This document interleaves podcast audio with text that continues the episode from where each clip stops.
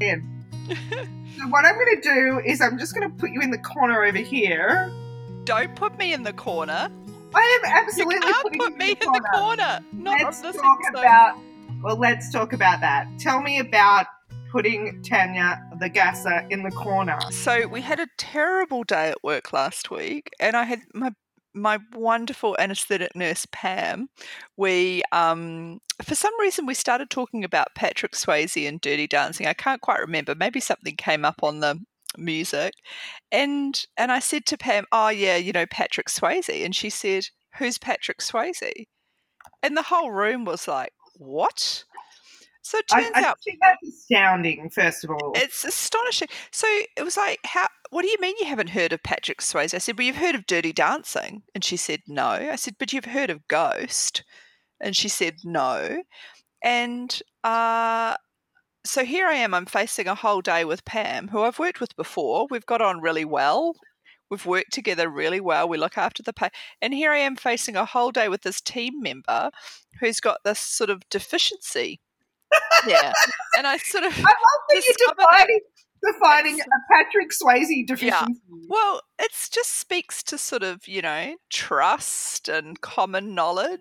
Really? So it as was- opposed to, as opposed to a pop culture reference and perhaps not So I, said, so I said to her, Pam, so when people say, oh, you know, no one puts baby in the corner, what what did you think when people said that? She said, I just thought it was Australian pop reference. Like she's 29, she didn't really heard uh, of, you know. She'd heard the reference though. She'd heard the. She'd heard the reference. She just wasn't able to put it into context. And so I Hmm. um I tweeted that and that had about two days of responses about dear sweet Pam and her Patrick Swayze deficiency. And Twitter was quite interesting because a number of people wanted to embrace Pam and wrap her in love and support and education. Twitter was saying, like, we need to educate Pam, we need to cancel the day, this is a safety issue, we need to have we need to have a whole day of movies and popcorn and let's just watch the whole lot and get this all sorted out. So so half of Twitter was like that, wrapping Pam in love and support to get her And through this and Swayze problem. This was really a CPD moment. So, Really. yeah, they're just thinking this is a teachable moment. Twitter's going, Pam needs our help, and we will teach her. The rest of the rest of Twitter was like, Nah, Pam's going down. She needs to go. Pam's going to the She- corner. this is a disciplinary matter. we need to report her. AHPRA needs to know.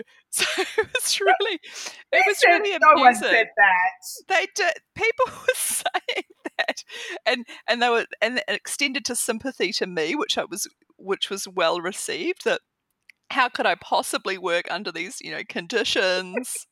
Oh, look, and then, then, then it became the thing that I loved about this whole thing, Pet with Pam not knowing about it, and I didn't know that she had heard the "don't put that person in the corner" because I that's not something I use on a common basis. I'm really intrigued by the fact that this is something that you and your colleagues seem to use regularly, um, but that it then turned into an entire thread on a, a, a feminist dissection of um, of Dirty Dancing. yes So you're going to need to fill people in on how did we end up with what turned into about a four to five hour discussion that has officially become the Med Twitter Movie Club, monthly so, movie club, uh, on so, feminist view of Dirty Dancing. so here i was mocking pam for her deficient pop color pop culture knowledge and then someone said oh yeah you know that abortion threat. And it was like what? Um excuse me? What? Abortion thread and so it turns out uh, dirty dancing is like more dirty than just the dancing. And i watched dirty dancing as a child i had a very strict upbringing and really uh, dancing with a boy would be about as dirty as things could possibly get like there'd actually be nothing more than that.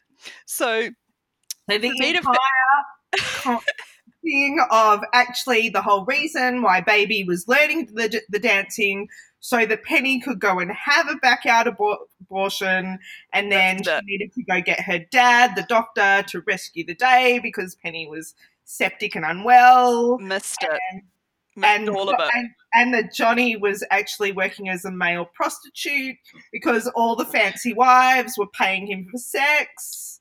I missed. I I I, I knew there were watermelons. There was a bridge. There was a lake. There was cool music. There was Patrick Swayze. There was a lift. There was a geeky guy. Yeah, he was was the grandson of the of the owner of Kellerman's. Yeah, so I remember all of that. But all this other stuff that you're talking about, I'm not sure that that really happened. Right. So have you have you actually watched the movie since? So I st- so I still haven't. I'm sort of torn because I remember when I watched uh, Grease as a child, you know, many, many, many times, and you know, thought it was kind of just this sweet uh, movie. I remember watching Grease as an adult, actually, I think I was about 20, and being absolutely horrified that my parents would let me watch that movie because there are some quite adult themes there. Well, and the songs are not very, not very family friendly. There is also an abortion theme in Grease. Do you remember that? Yes. I well, I remember, but I only know that because I recall learning it as an adult. Right. And the other embarrassing has Pam ever heard of Grease?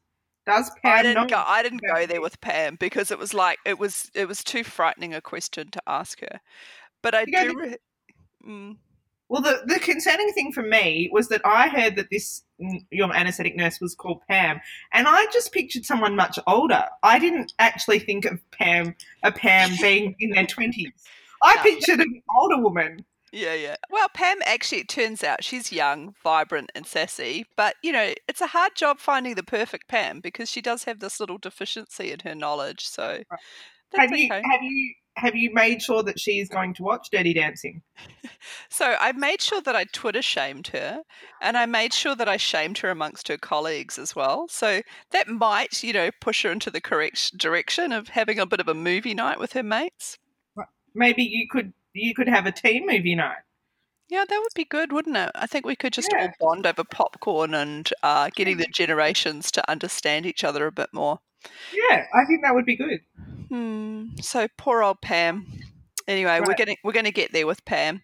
It's almost it almost reminds me of the old Star Wars that I watched as an adult, finding out.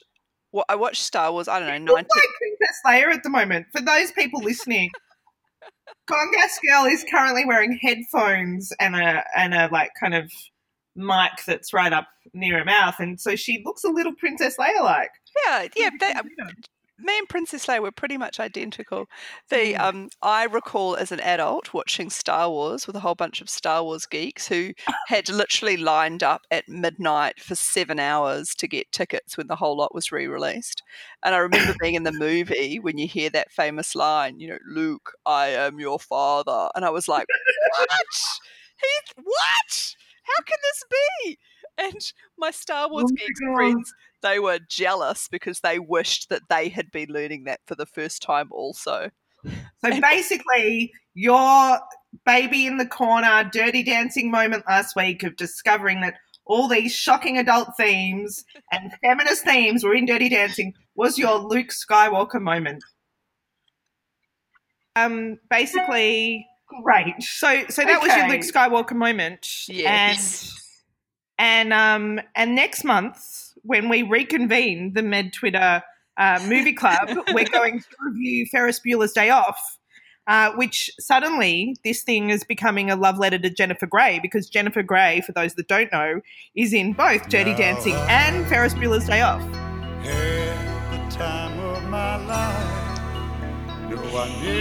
yes, that's what we're going to do. Okay, great. Okay, I'm going to stop it there and move on to the next. The time of my life, no, I never felt like this before. Yes, I swear.